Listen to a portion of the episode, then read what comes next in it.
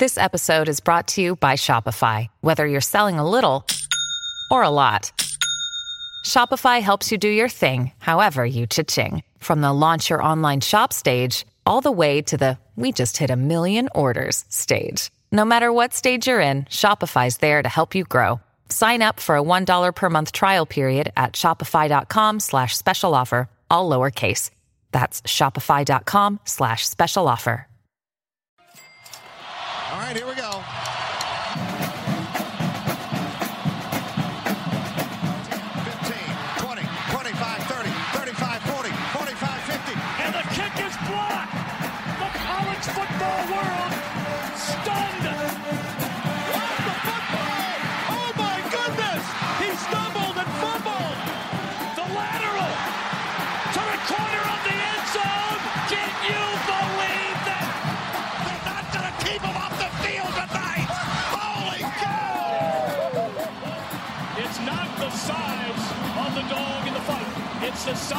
The fight in the dog.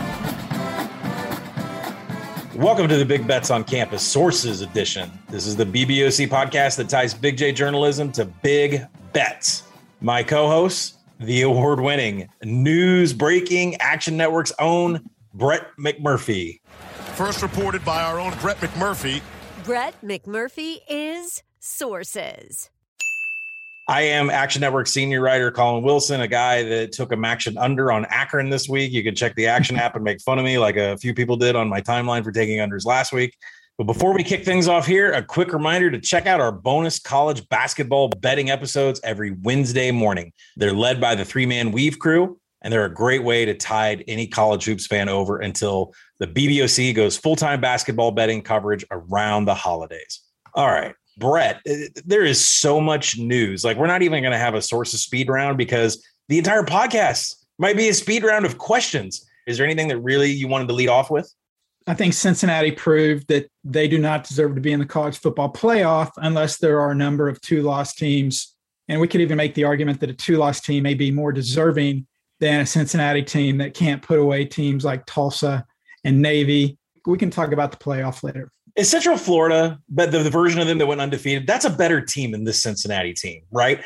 What would your number say? My numbers would have made Central Florida a two point favorite. Last year's Cincinnati team would be favored over this year's Cincinnati team. Last year's Cincinnati team would be six point favorites over this version. Maybe they got shafted, but at the same time, the committee probably feels a little validated that this team can't cover a damn game. I think they're donezo, right? You think they're donezo even if they go undefeated? I mean, you can't cover a game. You look terrible. Look, it's not that simple. If it if Alabama has two losses, if Oklahoma has two losses, if the Big Ten champ has two losses, if the Pac-12 champ has two losses, you got to put somebody in there. Yeah. I, I don't think it's that simple. And SMU losing doesn't help Cincinnati. Like we said last week, Cincinnati does not control their own fate. They're going to need a lot of help. Let's go ahead and get into some news this week, Brett. We've a ton to discuss that's going on off the field. And if you're a kind of a person that likes to handicap based on the numbers and and uh, you like to pay attention to spreadsheets, it's this time of the season where you have to start looking at motivation. Teams that are on six losses are desperate for a win to get to a bowl season. There are coaches trying to save their jobs right now.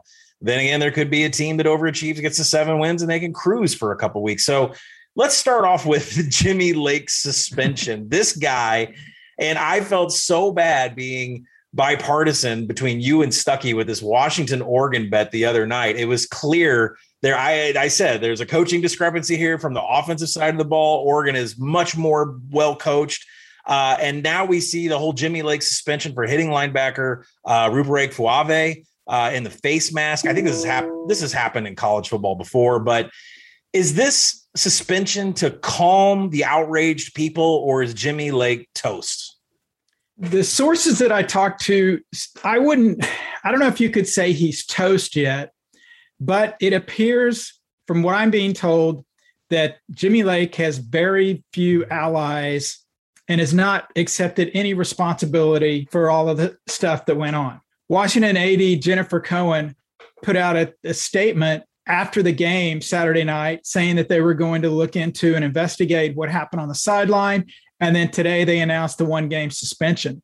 I'm basically told that there is real concern with people that matter at Washington that recruiting is the worst it's ever been. They're actually afraid that the program could slip back into the Willingham days.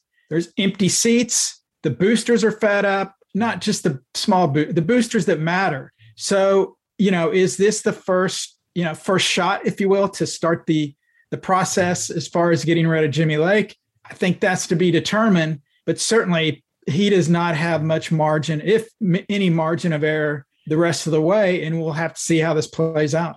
And subsequently today, offensive coordinator John Donovan, somebody that has been uh, in the crosshairs of the Big Bets on Campus podcast ever since the summer about his play calling, he was fired today. Is is Jimmy Lake? he should. Whoever whoever decided to punt when you know Yeah. late in the game when you're down, well, you're down eight and you punt. You know you're not going to get the ball back, and then it's a safety. It was comical, but yeah, whoever's decision that was, I, I, I look. I don't want anyone to lose their job, but you're down eight and you're punting. You're basically saying we've given up on the game. If you don't make the first down, the game's over. Fine, why punt? You know, so Yeah, I mean that entire game was an offensive struggle. Even that halftime, there was uh the the refs had interrupted every single play. Thank you, Pac-12 refs, for making it the longest half ever. Let's hear it for those Pac 12 referees. And the offensive disruption is just it is one of the worst offenses I've ever seen. I don't care it's a downpour. You're a rushing team. You should have been able to run the ball like Oregon did. I should be interested to see where, where Jimmy Lake goes from here. If he survives the offseason, he's, he's probably got to get some wins. Got to win the Apple Cup. Uh, he's just not Chris Peterson esque, right? And that's probably what the fan base and the alum is used to when you don't have Willingham anymore and you get into Chris Peterson era and you get this level of play and recruiting. You expect that, and when you don't get it, you know that's that's going to be problems. Let's move over to another coach that you and I thought was going to be happy trails, and it turns out Trev Alberts has different feelings about that. Scott Frost, an extension for incremental progress, uh, is what was cited by Trev Alberts. Now, first off, there's no details of this contract, but before you and I hit the record button, I believe the entire offensive staff was annihilated. Erik Chinander, still their defensive coordinator, came in from UCF with them. Scott Frost is going to be looking for his own little Joe Moorhead coming up here in the offseason. Does incremental progress, when when Trev Albert says that, does he mean does he mean thank you for covering the spreads? I mean, is that what he's essentially saying? Like you're making our boosters money? believe me, he's not saying that. What he's saying is it's a $20 million buyout if we get rid of Scott Frost. And realistically, who is Nebraska going to hire right now? I mean, I couldn't come up with a name right now that's like, this is a home run hire. Scott Frost was the home run hire, but he's been striking out. He's 15 and 27. He's the first coach in 60 years in Nebraska's storied history to have four consecutive losing seasons. He's only the second coach ever in their history to have four consecutive losing seasons. Since Tom Osborne stepped down, they've had Frank Solich, Bill Callahan, Bo Pelini, Mike Riley, some good, some bad in there. None of those guys were as bad as Scott Frost has been for whatever reason. And I thought it was a great, great hire. For whatever reason, it's not working out there. And you're right. He fired four assistants today, including offensive coordinator Matt Lubick. And it's basically like, okay, you're going to give me another year. The contract will be restructured. Probably the buyout will be reduced greatly. The money likely will probably stay the same. It's probably the buyout that they'll work on. That that's public information that'll come out at some point down the road. But he leads the NCAA in most one possession losses in the last four years. They they were, had lost all five games by eight points or less until they lost to Ohio State by more than eight. So I, you know, I don't want to say that's progress, but they played good. They're just again when we did the big bets on campus show on Saturday a couple weeks ago, and I think it was Michigan, Nebraska. I said, look, Nebraska's going to do what Nebraska does under Scott Frost, and that is play good enough to lose by three or six points. And sure enough, that's what happened. So I think next year there has to be drastic improvement or they will make a change. But I think basically it boiled down to Trev Alberts realizing, look, you know, they've got 20 million, but they don't want to light 20 million on fire. And also, they have been competitive.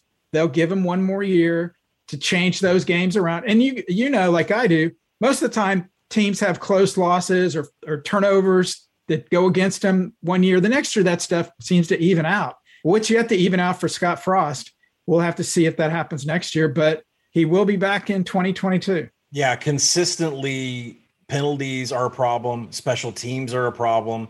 And then if you're investing in Nebraska football, you are hoping for a clean box score from Adrian Martinez. There's two big things that Scott Frost has got going on here. He's got to hire an offensive staff and he's got to go to the transfer portal and get a quarterback. Because I have to believe that if we're right back here next year and Nebraska is not bowl eligible, Dunzo, right? Get minimum, he's got to get get to a bowl. There, I'm sure there'll be plenty of people in the transfer portal. Who knows? Maybe Spencer Rattler. I heard, I heard the Arizona State fans were were chanting uh, during the USC game, "We want Rattler, we want Rattler." So uh, you know, if he does enter the transfer portal, he obviously would be an option for a number of teams. But you're right, Nebraska's got to find somebody at quarterback, and just whatever reason they're not winning these games, they've got to figure that out and Frost has one more year to do that. Can you uh, charge more for your signature in Tempe or Lincoln? I guess we'll find out when Spencer Rattler makes a decision where he's going to go. Let's get to know Joey. Show me the money, McGuire at Texas Tech. This came out of left field. Baylor associate head coach in his fifth season. He's also the outside linebackers coach. Joey McGuire is now going to be the head coach at Texas Tech. Uh, he has a long, legendary history with uh, Cedar Hill High School he won three titles in 14 seasons. This kind of reminds me a lot of the Chad Morris hire by Arkansas because essentially Brett Bielema burned down the recruiting pipeline to the state of Texas. Said, nah, we can go to Florida and get some guys. Not that Texas Tech is in that same boat, that maybe the recruiting pipeline isn't strong in the state of Texas, but you went and got somebody that knows every street corner of that state uh, and has obviously proven to do well at Baylor through coaching changes, uh, you know, even being the associate head coach. So, Brett, I'm a little interested why you're going, you're Texas Tech and you have an identity and you're going out to get an outside linebackers coach. Because you, you summed it up because of his knowledge of the state of Texas and how well respected he is in the state of Texas. I mean, if you're Texas Tech, you're and you're in Lubbock, Texas, and I've been to Lubbock, Texas. I've covered games in Lubbock, Texas. I worked two years in Odessa, Texas, which is probably the closest city to Odessa, which is in the middle of nowhere. And I say that lovingly. Um, you've you've got to recruit guys in the state to come there. You're not going to get kids to come from all over the country to come to Lubbock. You've got to hit the state of Texas. And Texas is, I don't know, top of my head, 12, 13 FBS schools in the state. So there's a lot of competition there. I think basically it boiled down to Jeff Traylor of UTSA and Sonny Dykes of SMU were at the top of Texas Tech's wish list. Traylor got the extension to stay at UTSA. TCU job opens up, and then it became pretty well known that Sonny Dykes would prefer TCU over Texas Tech. And so at that point, Kirby Hocutt, Texas Tech's AD, went and got Joey McGuire. Again, very well respected, not a big name, but people within the state of Texas know him. And, you know, look, you can win the press conference and all that garbage. Bottom line is, if he wins, people are going to love to hire. And if he doesn't win, they're going to say, you know, why'd you hire this guy who was a linebacker coach at Baylor? So I actually have no issues with it. I think it's for Texas Tech, the unique situation you're in. I kind of like the hire. You're not going to bring back Mike Leach. People, you know, speculated about that. That's simply not going to happen. What's kind of fascinating is McGuire leaves Baylor like he's gone, like he's already gone. He's at Texas Tech. Now, he won't coach at Texas Tech this year, but he has left the Baylor staff. Oh, by the way, Baylor has a pretty big game Saturday against Oklahoma. So how will that impact the Bears? Yeah, big. What's interesting is a lot of people that grade these coaching hires, you have to reset the way you think about this because when Sam Pittman was hired by Arkansas from Houston, I mean, Houston's AD, Hunter Yurachek, came up, took over the AD position at Arkansas.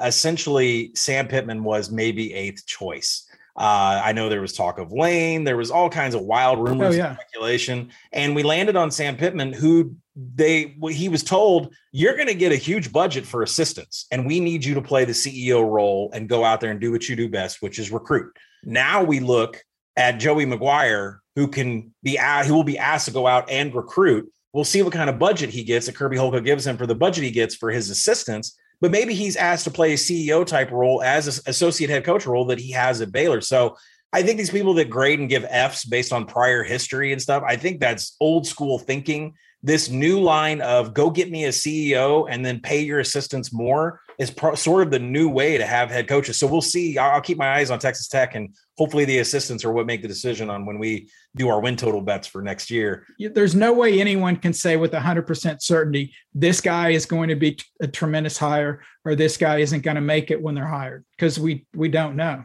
Yeah, in my opinion, if you're not able to go out and get a Jimbo Saban, one of these kinds of types, the whole CEO Pittman way, and then paying your assistants to run the offensive and defensive coordinator to run that, and let your head coach be the head recruiter, I, I it's it's worked for Arkansas. It can work for Texas Tech. It can work right. for anybody. Let's talk about Western Kentucky and Middle Tennessee State to the MAC.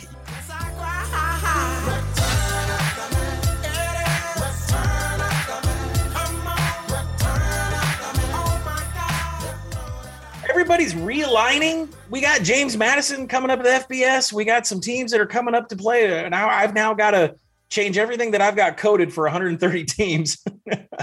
In the pandemic, we only had 127. Now I've got to go higher than 130. But the big news is Western Kentucky, Middle Tennessee State to the MAC, but Middle Tennessee has money concerns. Is there anything more to the story? Do we think it's going to happen?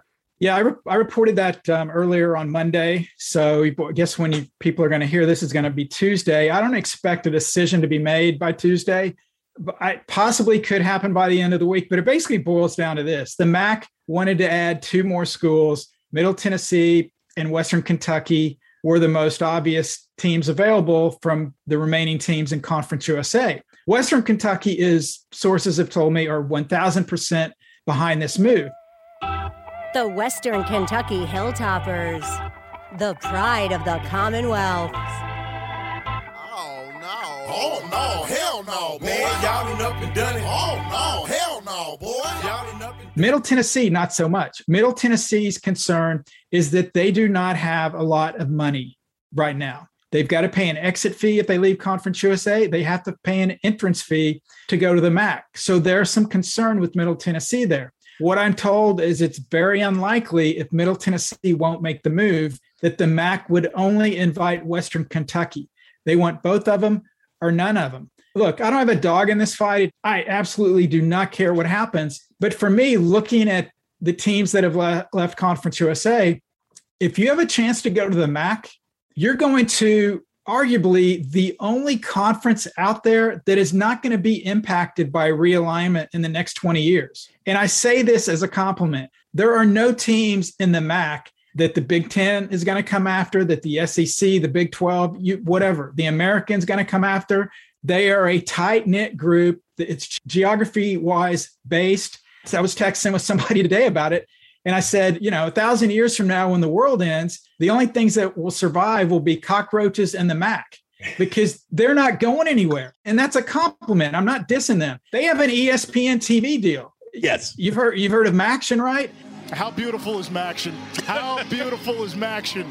Oh man. Just when we thought we had peak MACtion. So where's Conference USA I'm not talking about next year. I'm talking about in five years or 10 years. There may not be a Conference USA. You're in Las Cruces, New Mexico. You're in El Paso, Texas. You're in Miami, Florida. Sam Houston is in Jacksonville State and Alabama. You're all over the map. What kind of TV deal are you going to get? So, if I was king for the day at Middle Tennessee, it's a no brainer to me. You find a way to raise the money to make the money work because this is a 20 year decision. This is not a one year decision. This is not a two year decision. And if you struggle a little bit in the next year or two financially, over the next 20 years, you're going to be made whole more than you are staying in Conference USA in a conference that, again, is at the mercy of any more realignment moves. Teams are going to get picked from that league to go somewhere else where that MAC core is not going anywhere.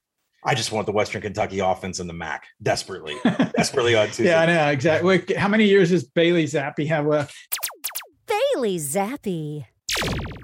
I mean, it may get to the point where the MAC says, okay, if there is an FCS school that that's that works, let's add them in Western Kentucky. A lot of people I've talked to throughout college athletics is actually surprised that Middle Tennessee has not pulled the trigger on that.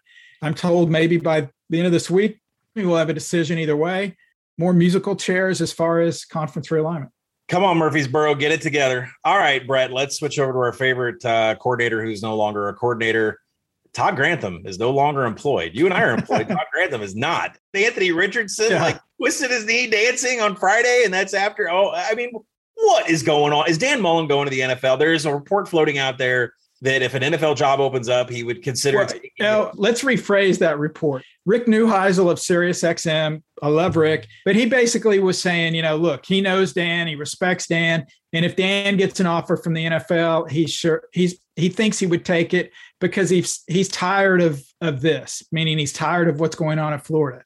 That is not, I would not constitute that as a quote report that Mullen has an offer to go to the NFL.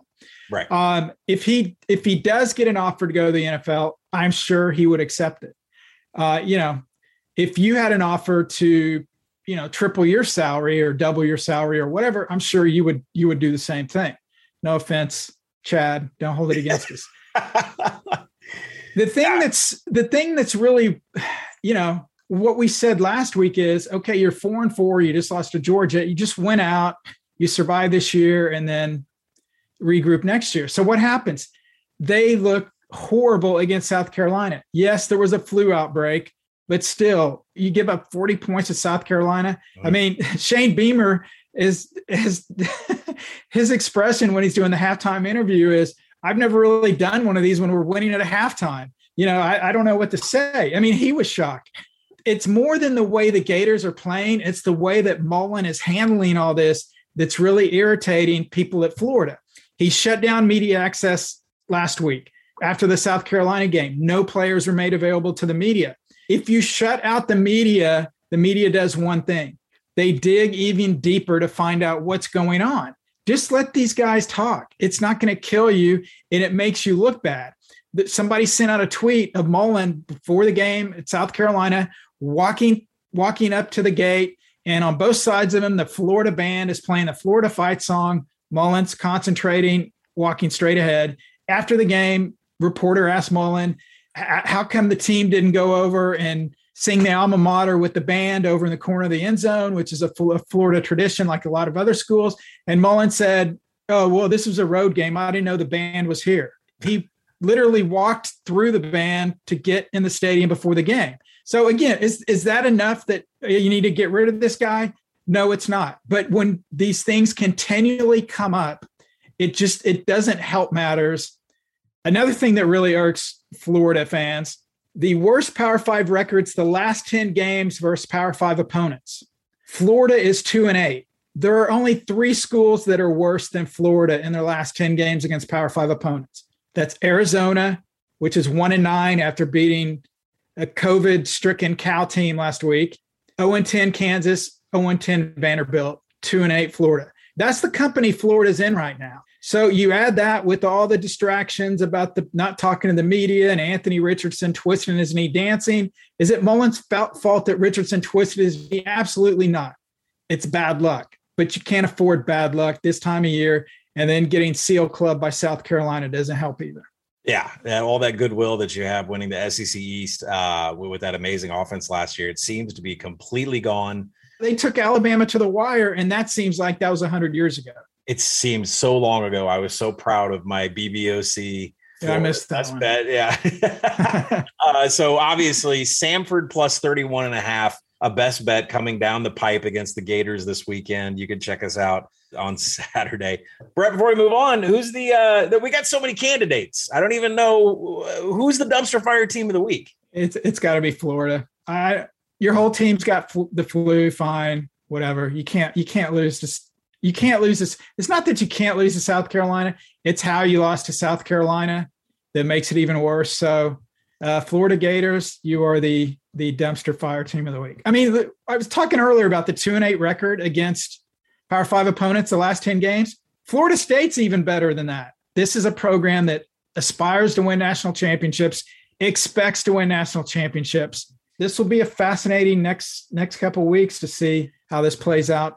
All right, so Florida, your dumpster fire team of the week. I was a little had my hopes up a little bit that UMass firing uh, Walt Bell was going to be the dumpster fire team of the week, but that team lives in a fireplace. So, all right, let's move into the Heisman handicap. This is your Heisman Handicap. The Heisman Trophy is awarded to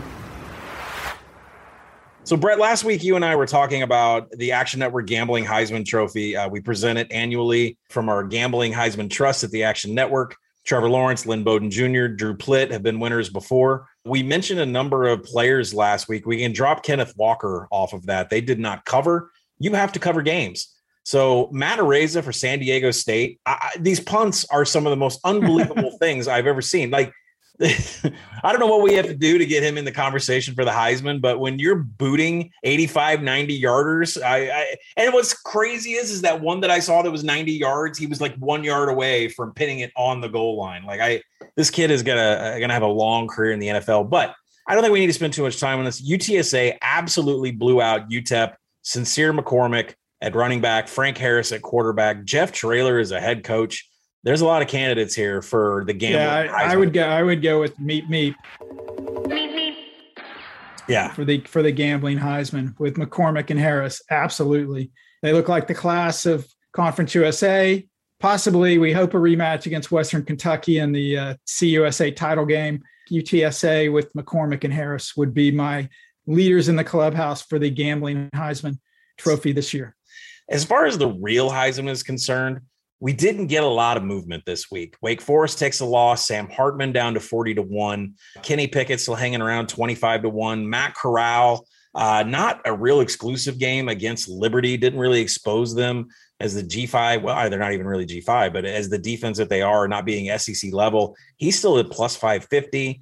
Kenneth Walker is still plus 280. I don't think you can win the Heisman if you don't win the Big Ten. CJ Stroud still sitting at four to one. My opinion will win it if if Ohio State wins the Big Ten. Questionable. We'll get into that here in a little bit. Brett, who you still you still hanging with Bryce Young over here with Alabama? You know, I am. I mean, he Alabama did not look good against LSU. You know, we've talked about uh, off air about how bad Alabama's offensive line was against LSU, but end of the day, Bryce Young throws for over 300 yards, no picks, two touchdowns. Uh, you know, against a porous offensive line you know, he's he'll play, you know, maybe a half against New Mexico State. Then they've got Arkansas, then Auburn, then Georgia. So he's going to have the, he's going to have the prime time opportunities to co- continue to stay in the in the limelight, which is huge. With Walker, I mean, again, what I talked about before, being a running back, I just think uh, you've got to put up two or three hundred yards a game. He had 23 carries for 146 yards against Purdue, but I don't know if that really stands out to people. People just look at, well, Michigan State lost to Purdue. Michigan State still has to play Ohio State. Michigan State still has to play Penn State. So he'll have a couple of opportunities there. But if Michigan State ends up nine and three, I don't see any way Kenneth Walker can win this thing. I think Kenneth Walker is the odd man out here. Uh, I will still back CJ Stroud. I think they're the team that's going to win the Big Ten for when I say Ohio State. Caleb Williams being listed at plus 750 off a bye. Maybe people are sleeping on Caleb Williams, but he will be the reason that Oklahoma makes the playoff. It definitely won't be the defense. But back to Bryce Young, this I, I feel terrible. I did the write up last week for uh, Alabama LSU, and I did not focus enough on the offensive line of Alabama, starting a brand new right tackle, uh, Damieon George Jr. Uh, constantly. LSU was sending blitz uh, on that side, the right side of the offensive line. Bryce Young was constantly harassed, uh, pressure, sacks, everything in the works. And this is an LSU defensive line that's been rebuilt three times this season. So, eh, you know, you're going to get New Mexico State here. But when John Ridgeway and Trey Williams from Arkansas on the defensive line, you know, when that, that they get up against the, the Alabama offensive line, that's a problem. So, uh, you know, Bryce Young has got to learn to slide. He's got to learn to get out of bounds. It's not his fault. Now, I keep thinking about this. You know, Stuckey and I have been podcasting all year about how Bryce Young doesn't take shots downfield. He may not have the time. That maybe that's why we're calling him, you know, Captain Checkdown because he doesn't have the time. He's got to throw it off to some of his weapons out in the flats. So, you know, keep your eyes out on that. I this is the whole reason we're going to pivot into this. I am very, very bearish on Alabama's chances to win the national title. So that will lead us into our final segment. Let's talk about the playoff payoff. The college football playoff payoff. Uh, playoff? Don't talk about it. Playoff? You kidding me? Playoff? All right, Brad. Georgia minus 110. I, I did a piece. Uh, it's going to be out uh, Tuesday morning for the Action Network. It's essentially saying follow the four commandments of the college football playoff as far as undefeated teams, one loss teams, two loss teams, G5 teams. And it's essentially a bracket. And certain teams fall into brackets. Well, Georgia falls into two. They're absolutely going to make it if they win the SEC. They're absolutely going to make it if they lose the SEC championship. so Georgia at minus 110, believe it or not, has value because they're going to be a 14 point favorite in that first game. And, and so uh, I know that that sounds crazy, but if you look at Georgia's remaining schedule, three touchdown favorite against Tennessee, they got Georgia Tech. I, I, this minus 110 actually has value. You should buy that. Now, who else is on the list? Alabama plus 360. And I think we should start the conversation here. I don't know how they beat Georgia. And as a two loss team, a two loss team has never made the college football playoff.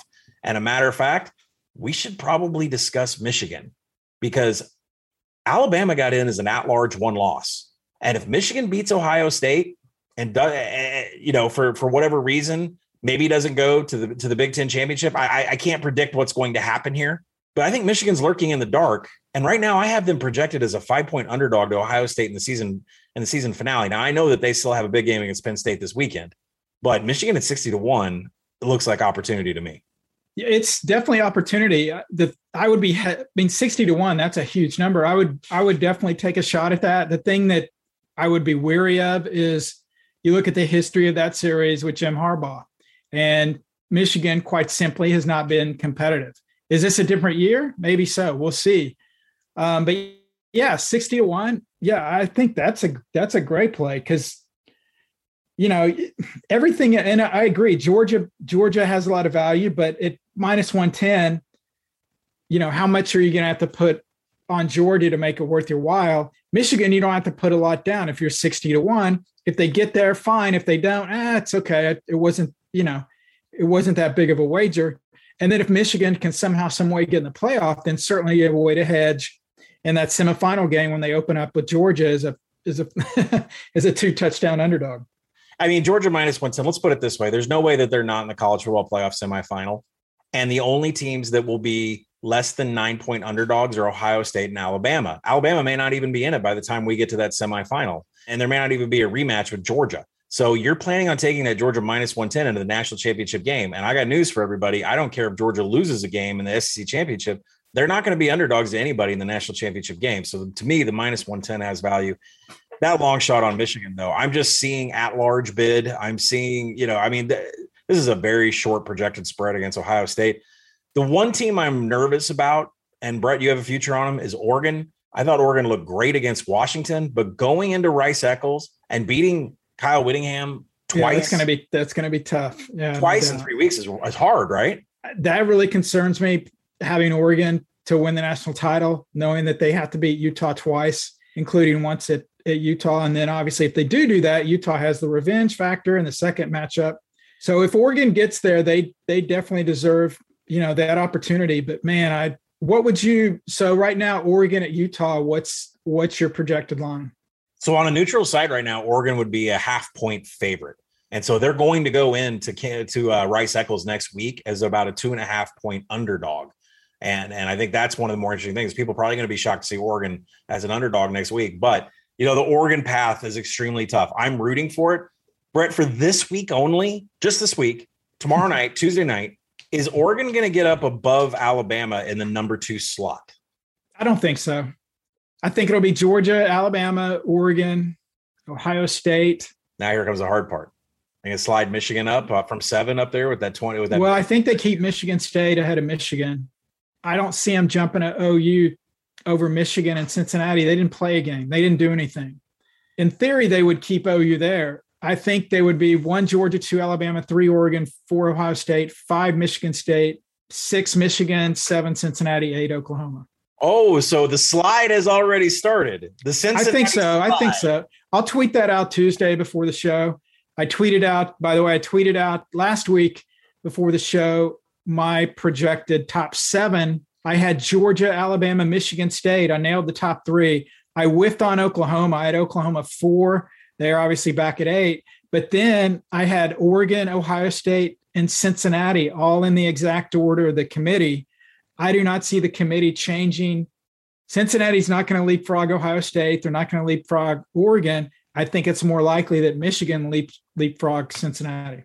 Yeah, absolutely. I agree with that. So the slide is already going to start to happen. Uh, be looking out for Brett's tweet tomorrow night during the college football playoff rankings. Of course, we will have updated projected point spreads for the projected semifinal, but you know, I think Georgia minus 110 is holding value. You're going to take that to the national championship game. Long shot. Michigan is going to keep going up. And, and I, I, think they're. I mean, I haven't deep dived the game yet. It's still Monday night when you and I are recording. Uh, and I believe Michigan has an advantage over Penn State here. Um, and if they survive this weekend, that 60 to one is going to be completely gone. Uh, you know, Michigan State, they lost to Purdue, but that doesn't really change anything, right? I, I mean, they can still beat Ohio State and they're still going to the Big Ten championship game. So nothing changed. You, you, you think Michigan State falls down outside of Ohio State and then Ohio State and Michigan State, they'll cancel each other out. Whoever wins that game will be up in the top four. Yeah, exactly. So no love for the Oklahoma State uh, coming coming in from double digits. Maybe they slip into the top ten at some point. Will boil down to what it always boils down when we have any kind of successful season, whether it's going to be a very very good season or not, and that is if the Cowboys can beat the Sooners.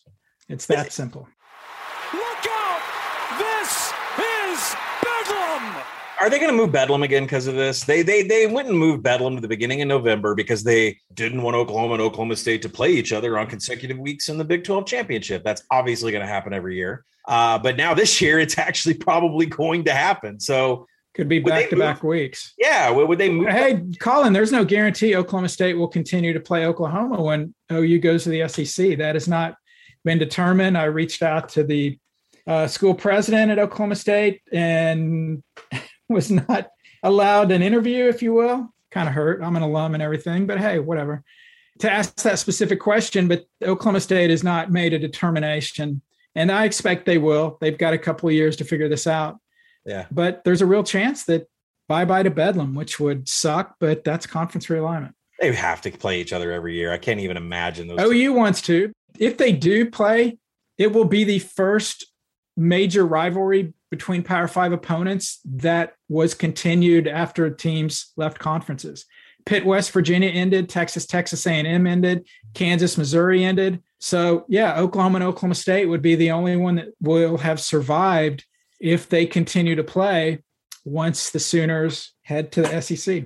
Yeah, like Nebraska OU, that was discontinued. There's just a lot of them where this realignment has killed some of the traditions that you grow yeah. up. With. But as far as the playoff payoff, uh, I'm going to say Georgia minus 110, Michigan plus 60. That's going to be gone. They beat Penn State. That number is going to be whacked. Uh, Cincinnati 50 to 1. Brett and I both agree that the slide is coming.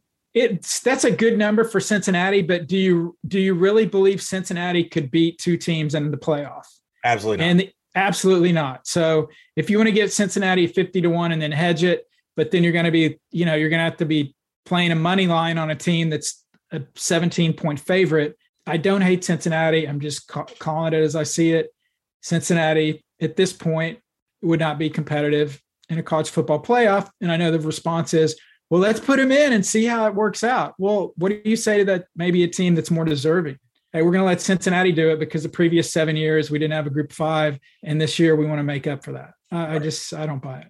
Yeah, and, and you know, I think even if Indiana was going to a bowl game and that would bolster the resume a little bit, I still don't think. I mean, Cincinnati, I said it. Cincinnati 2020 would be six point favorites over Cincinnati 2021. So this team does not deserve to be in the playoff.